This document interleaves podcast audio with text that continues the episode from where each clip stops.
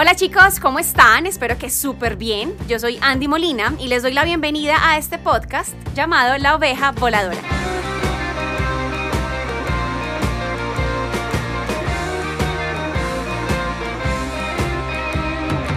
Si quieres emprender o eres emprendedor, lo quieres hacer o lo hiciste porque te hace feliz, porque te apasiona, porque lo disfrutas, o porque quieres simplemente llenarte de plata y nadar en los billetes. No está mal, pero creo que realmente la razón más bonita, más sostenible en el tiempo es que lo hagas porque te hace feliz.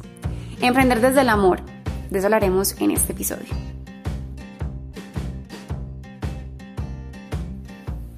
Antes de entrar en materia, les cuento que este episodio número 4 es bastante especial porque creo que es el más transparente, natural, espontáneo. Aquí soy yo. Hagan de cuenta que les estoy mandando un podcast porque yo soy de podcast por WhatsApp. Sí, mucha gente los odia, yo no, yo los amo. Así le hablo yo a mis amigos. Y es que decidí no volver al estudio de grabación donde iba, no porque no pasara muy bueno, no porque no me gustara, sino porque en las noches yo me inspiro me conecto mucho conmigo misma, es el momento donde me salen las ideas y no es igual hablar uno solo que tener una persona allí que te ayuda bastante, eso sí es tremendo, porque está pendiente de, de, la voz, de que se escuche bien, de cualquier sonito que sale por ahí, lo quita. Pero pues este proyecto que me gusta tanto es un proyecto mío, es un proyecto donde soy yo, es un proyecto donde yo hablo de cosas que siento, que pienso, que me pasan y pues realmente estamos ya muy saturados de, muchas máscaras, de muchas vidas ficticias que vemos en, en redes sociales. Entonces dije, nada, voy a dejar esa perfección a un lado, que realmente la perfección lo que esconde es miedo, miedo a la crítica de aquello que hacemos, y pues lo voy a hacer así. Lo voy a hacer así porque más que una voz perfecta, más que evitar ruidos de fondo, es el mensaje que hay y lo feliz que me hace. Entonces, les quería contar que seguiré haciendo estos podcasts, pues este episodio, los episodios de la baja voladora, desde el cuarto eh, y en las noches, que es el momento más bacano para mí de todo el día. Hoy les quería hablar de, del emprendimiento desde el amor, del emprendimiento desde aquello que a uno le gusta, desde lo que te apasiona, te mueve, desde lo que crees. Porque durante este tiempo como emprendedora, hace ya cinco años que decidí emprender, he vivido muchas cosas, he tenido una gran experiencia. Cinco años no es mucho desde el punto de vista que se mire, pero he aprendido cantidad de cosas, he conocido muchísimas, muchísimas personas He tenido grandes aciertos, la verdad me ha ido muy bien, no puedo quejarme.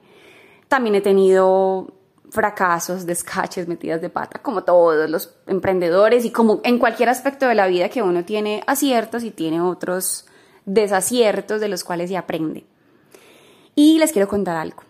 A muchos, bueno, a muchos no, a mis amigos les he contado, a mi terapeuta le he contado que mm, cuando yo decidí renunciar a mi trabajo, yo me soñaba en la sala de mi casa, del apartamento donde vivía en esa época, tirada en el piso, con una cartulina grande, así como de tarea de colegio, y un montón de marcadores, colores, crayolas.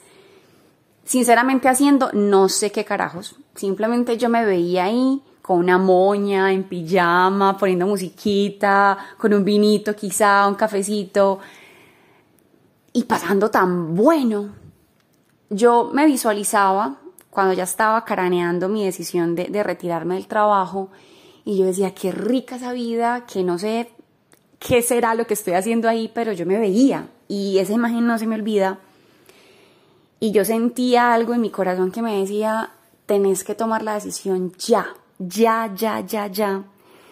Y no importa que no te ganes mucha plata, realmente en ese momento yo recuerdo muy bien que yo decía, Ah, desde que yo me gané 3 millones de pesos para pagar el arriendo, los servicios, la comida y tener cualesquier 10 mil para el fresco, soy feliz. Eso implicaba bajarme mucho del estilo de vida que tenía, porque ganaba mucho más, porque me daba demasiados gustos, porque viajaba cada año donde yo quisiera. Pero a mí no me importaba, porque yo sentía que era la única manera en la que yo podía ser dueña de mi tiempo, en la que podía ser feliz haciendo algo que me gustara. Bien fuera, no sé. Luego les, luego digo, no tienen ni idea qué iba a hacer.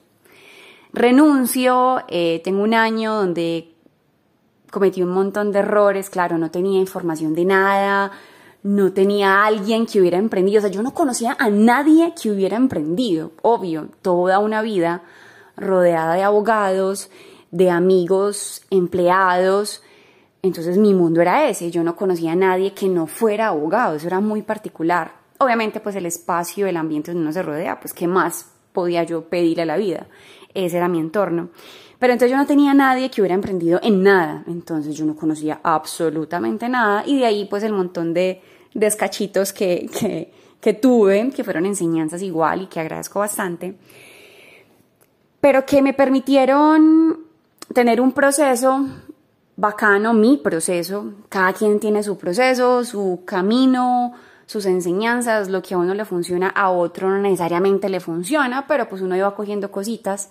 Pero como yo no tenía la voz de alguien que me dijera, ve, yo renuncié a mi trabajo, y mi experiencia fue así, así, así, pilas con esto, ten en cuenta que yo, o sea, no, nada, cero. Era lo que yo buscaba en Google, de cursos de manejo de redes sociales, me metía un par de cosas gratuitas ahí en universidades, de, sí, de manejo de Instagram, Facebook, sin saber ni siquiera qué carajos iba a hacer en mi vida.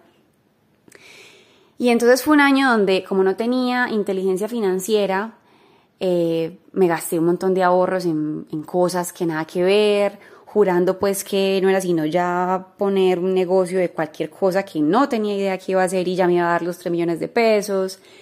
Entonces ese año comí bastante mierda, fue un año difícil, que incluso yo dije, ¿será que la embarré? Y hasta, les cuento, volví a tocar la puerta de alguien que fue jefe mío para volver a ser abogada y hubo una persona muy linda que me dijo, André, si en tu corazón no quieres volver a ejercer el derecho, continúa luchando por lo que quieres.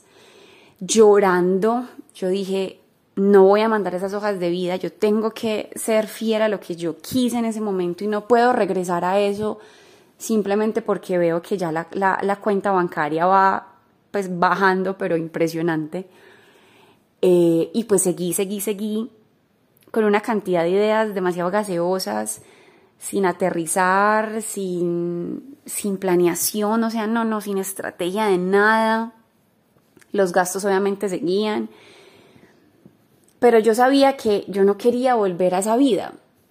En mi caso, y siempre pues procuro decirlo para que quienes son empleados no digan, ah, pero esta pues quién se cree criticar el que es empleado, no, cada quien que haga lo que quiera, desde que sea feliz, desde que le apasione lo que haga, qué dicha.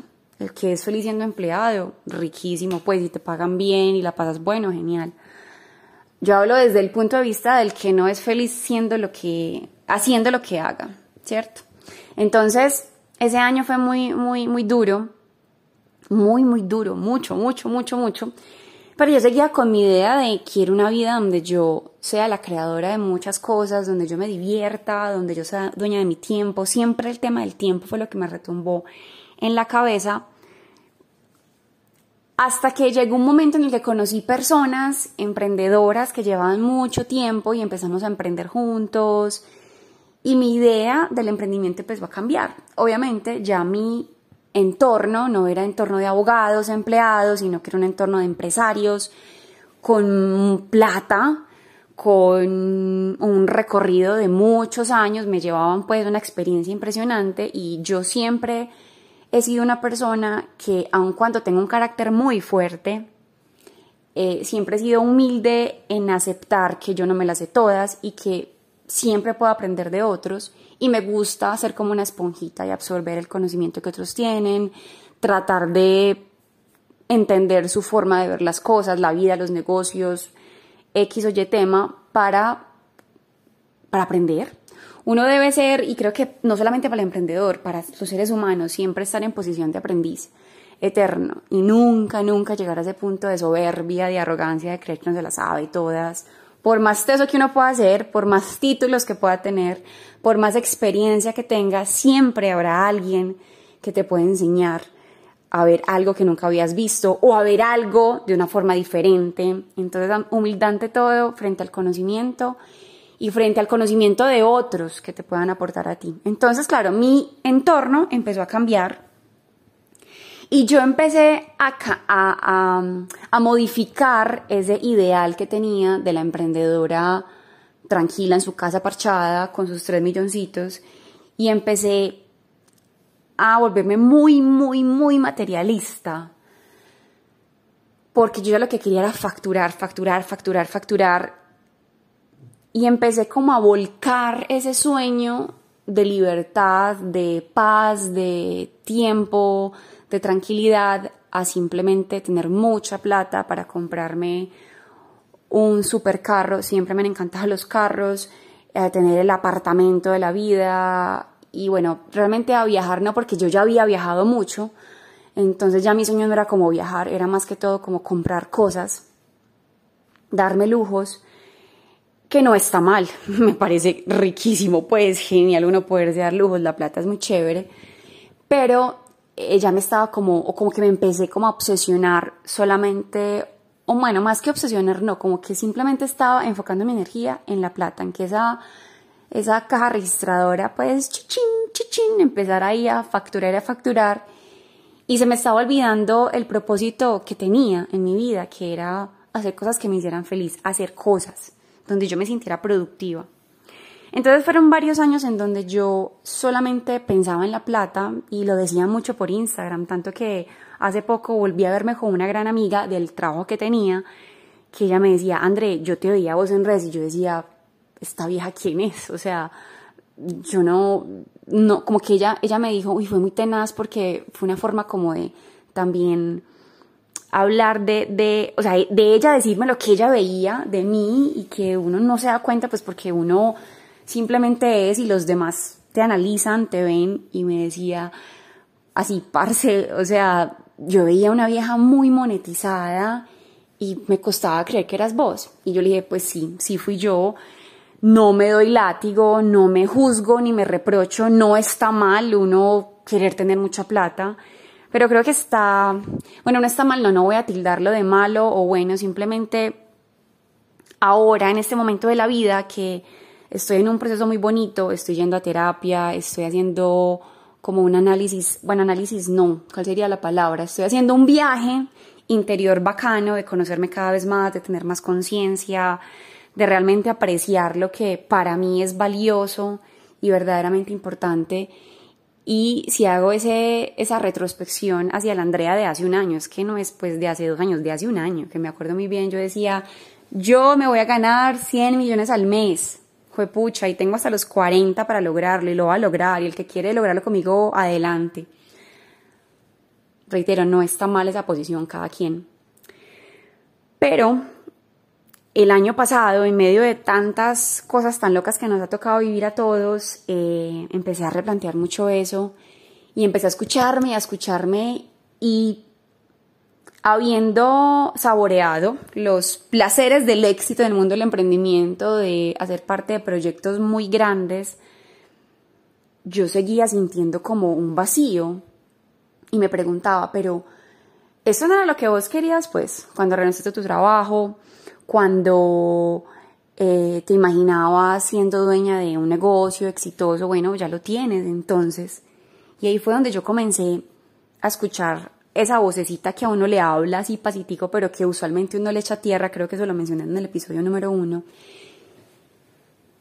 Y toqué fondo, toqué fondo, y esa tocada de fondo me ha servido un montón, estoy en ese proceso no es que ya sea pues un ser de luz, que ya trascendió ese momento de pensar eh, en que la plata es muy importante. Bueno, sigo pensando que la plata es muy importante, sino que es, es cómo tú te relacionas con la plata. Y yo estaba teniendo una relación tóxica con ella.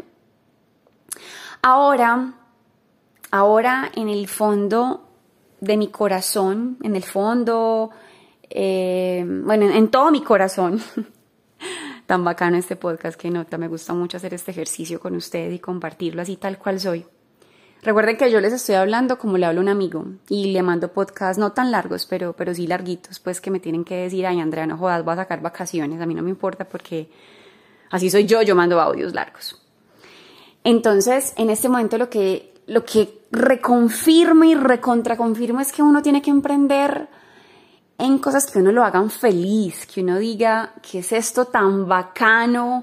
Me encanta, me levanto y quiero trabajar en ese proyecto, eh, lo hago con una sonrisa, no me cuesta, no me da pereza, siento que puedo ser yo, que puedo fluir con él, que me llena, que me genera paz, tranquilidad, disfrute, goce.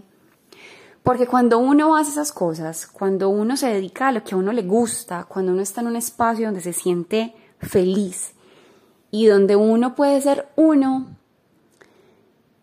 es como inevitable que el éxito no llegue. Y el éxito podrá ser definido por algunos como tener mucha plata, tener una familia, cada quien lo define y ninguna definición es la acertada, todas son válidas.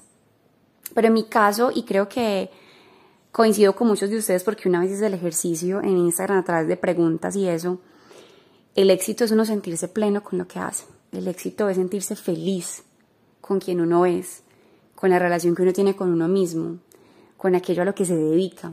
Entonces, si uno emprende en aquello que ama, sea lo que sea, sea lo que sea, y uno lo hace con amor,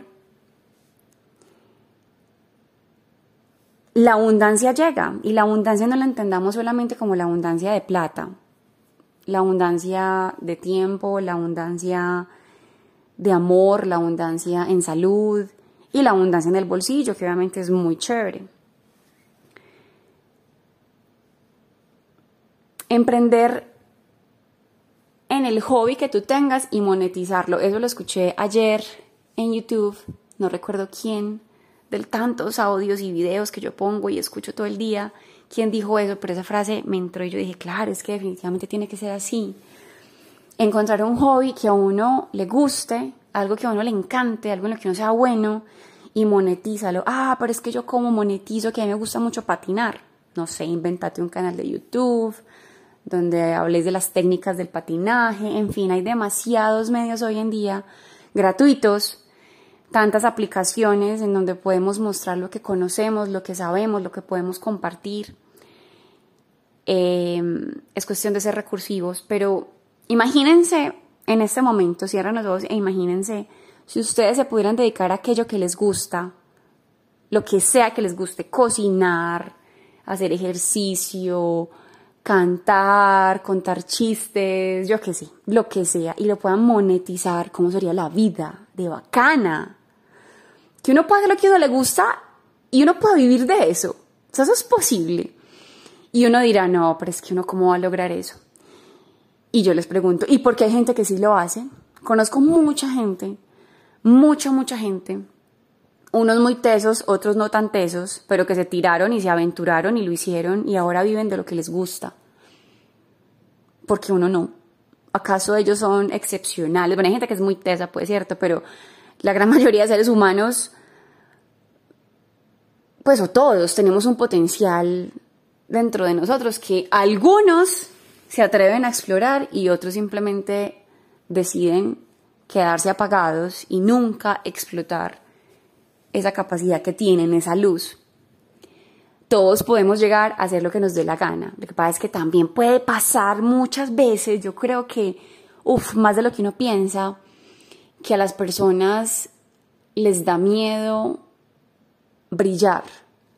A veces el éxito que pueden tener los apabulla. Y algunos dirán, oiga, ¿cómo te ocurre? Sí. Algunas veces, y he conocido personas, y también me meto ahí un poquito, que sacar ese potencial que tienen les da miedito, así como la libertad que conlleva hacer lo que nos gusta, porque la libertad plena genera responsabilidad y eso también da un poquito de susto. Emprender en lo que uno quiere hacer, en lo que uno ama, en lo que uno disfruta, con planeación, con disciplina, con dedicación, con estrategia. Si son como yo, que en ese momento que decidí renunciar al trabajo y dedicarme a aprender, no tenía idea de nada, no conocía a nadie que hubiera emprendido, no había un, pues Instagram existía, pero, pero uno no veía mucho contenido de gente empresaria, o por lo menos yo no conocía, entonces no sabía quién seguir, seguramente fue eso. Tener un guía, alguien que te dé una mentoría, que te apoye para que vayas cogiendo conocimientos, tips, consejos y arrancar ese proyecto que te gusta. Emprender no es, no es, bueno, desde donde se mire, no es fácil en principio, pero no tendría por qué ser difícil al punto como muchas personas lo hacen ver. Hay mucho riesgo, sí, hay situaciones muy complejas, sí, pero vuelvo y digo, y puede ser, puede ser que yo sea muy romántica, puede que sea muy hippie en este momento, como un amigo me dice que yo estoy muy hippie últimamente, pero creo que desde que uno haga cosas que a uno le gusten, es que todo lo que uno haga con amor no, no tiene por qué salir mal. Obvio, obvio, obvio, obvio, no es que yo esté pues aquí volando, sino que cuando las cosas que uno hace las hace de verdad porque le nacen y a eso se le imprime todo lo que implica tener un emprendimiento. Lo que mencionaba antes de la disciplina, la estrategia, la planeación, eh, también estudiar, eh, empaparse de muchos temas, meterse a cursos, seminarios, talleres, pues así uno puede ir canalizando muy bien un emprendimiento, pero siempre desde lo que a uno le, le conecta. Eso es súper, súper importante porque la infelicidad es insostenible.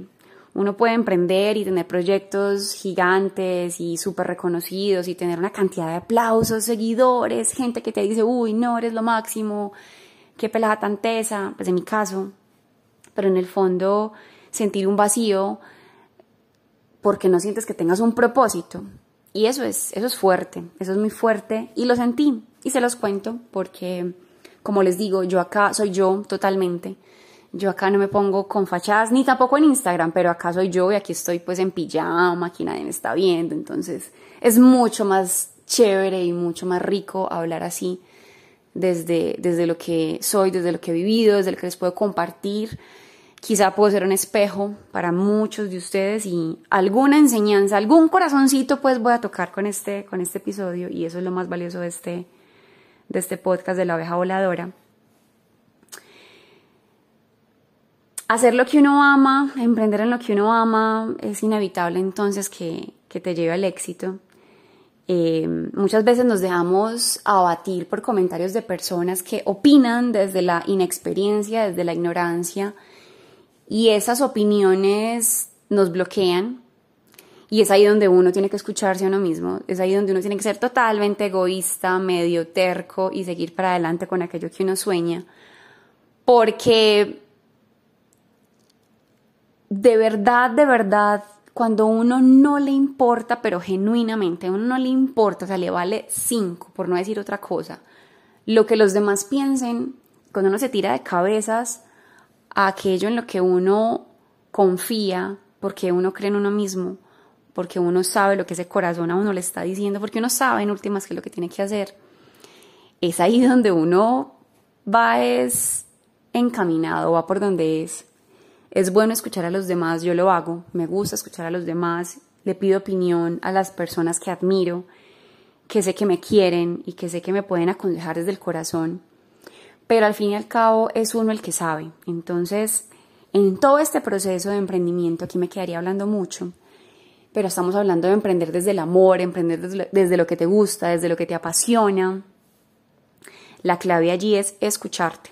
Y un consejo que les doy que puede sonar muy sencillo, pero para mí es muy útil, es escriban. Escriban sin juzgar lo que escriban.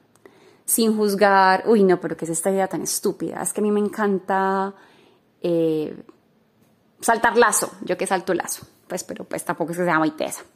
Porque a mí me encanta saltar lazo. Yo quisiera vivir haciendo videos de cómo saltar lazo, pero yo cómo monetizo eso empiezan a escribir, cojan una hoja, así como yo me imaginaba cuando renuncié al trabajo, tiran la sala, buena música, un vinito, lo que sea que les guste tomar, se conectan un rato con ustedes mismos y así como cuando uno era niño que lo ponían a pintar y uno pintaba lo que le daba la gana y no tenía ningún condicionamiento pendejo en la cabeza, empezar a escribir a mí qué me gusta de verdad. Así yo sea un médico con un doctorado, tenga la edad que tenga, haga lo que haga, tenga la responsabilidad que tenga en la vida, escribir. A mí me gustaría de verdad, de verdad, dedicarme a esto.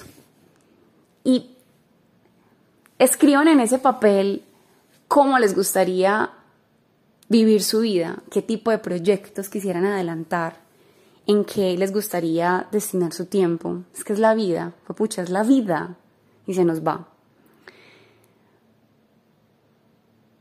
hay una cosa que, yo siempre he pensado y trato como interiorizarla cada vez más, no porque yo no la cometa. Y cuando yo les hablo de esto y les hablo de, emprender desde el amor y desde no tener miedo, no es porque yo ya todo esto lo haya superado y ya sea pues el gurú de, de, de no tener miedo. A mí también me da miedo muchas cosas y también tengo un montón de rayones sí me valoro y sí me aplaudo el hecho de estar en un proceso de conciencia cada vez más fuerte, de análisis interior cada vez más, más profundo, lo que me ha permitido darme cuenta de muchas cosas, me ha permitido decirle adiós a muchas estructuras que tenía, que duele como un berraco, porque no es fácil uno mismo darse cuenta de sus vacíos, de sus de sus, sí, de sus rayes tan bravos, todos tenemos ese tipo de cosas, esa sombra que tenemos, esa parte oscura. Pero no todos somos capaces, bueno, son porque yo afortunadamente sí estoy teniendo esa valentía hace ya un tiempo de abrazar esa, esa parte que no nos gusta y decir, sí, yo tengo esto y aquello y bueno, voy a, a meterme en esa oscuridad y voy a sanar esas emociones que son un poquito densas. Y pues empezar a escarbar y encontrarse un montón de mierda que uno tiene, que todos lo tenemos, y evolucionar y adquirir más conciencia. Ese proceso a mí me funcionó, pues me funcionó no porque sigo en ese proceso, pero me ha servido un montón para reconfirmar definitivamente lo que hoy les quiero decir, lo que les estoy diciendo y es, el emprendimiento es un cuento teso, es un cuento que tiene unos momentos de mucha dificultad, de frustración, de sentirse que uno no sirve para lo que supuestamente iba a hacer en su proyecto, en su emprendimiento, lo que fuera.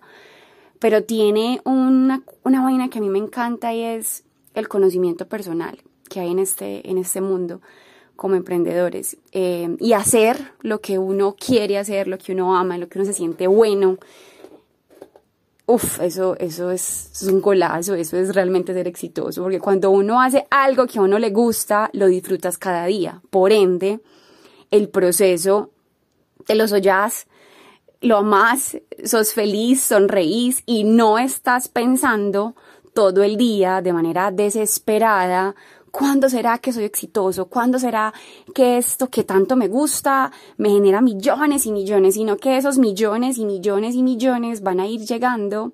Obviamente, pues hay que meterle a eso, ya lo decía, un tema de estructura, planeación, en fin, obvio, pues eso ni siquiera hay que decirlo.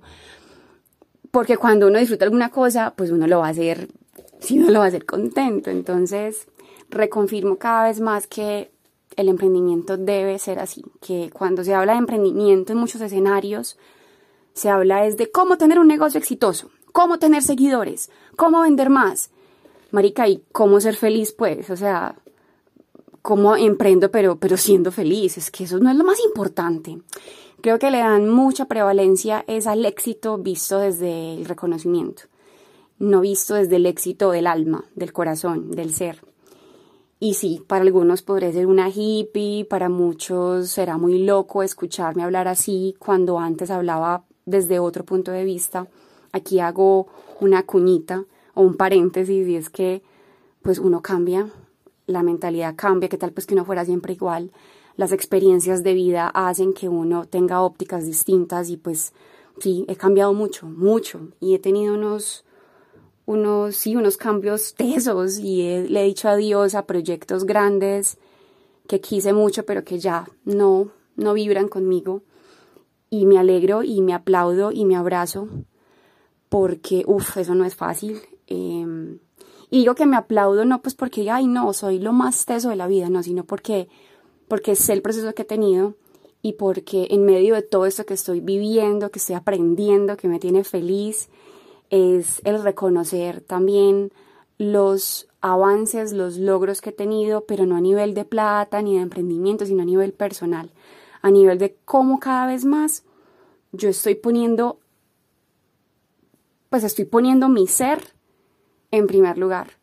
Y cuando uno se conoce, cuando uno sabe qué es lo que uno le gusta, cuando uno está donde sabe que tiene que estar, donde uno vibra, pucha, eso es, eso es un logro muy teso que pocos reconocen. Creo que es el logro más importante porque de ahí deriva todo. De ahí deriva absolutamente todo. Hemos llegado al final de este episodio y les quiero agradecer enormemente por compartir este espacio de buena vibra, de energía y los invito para que se conecten y no se pierdan el próximo episodio de La Oveja Voladora.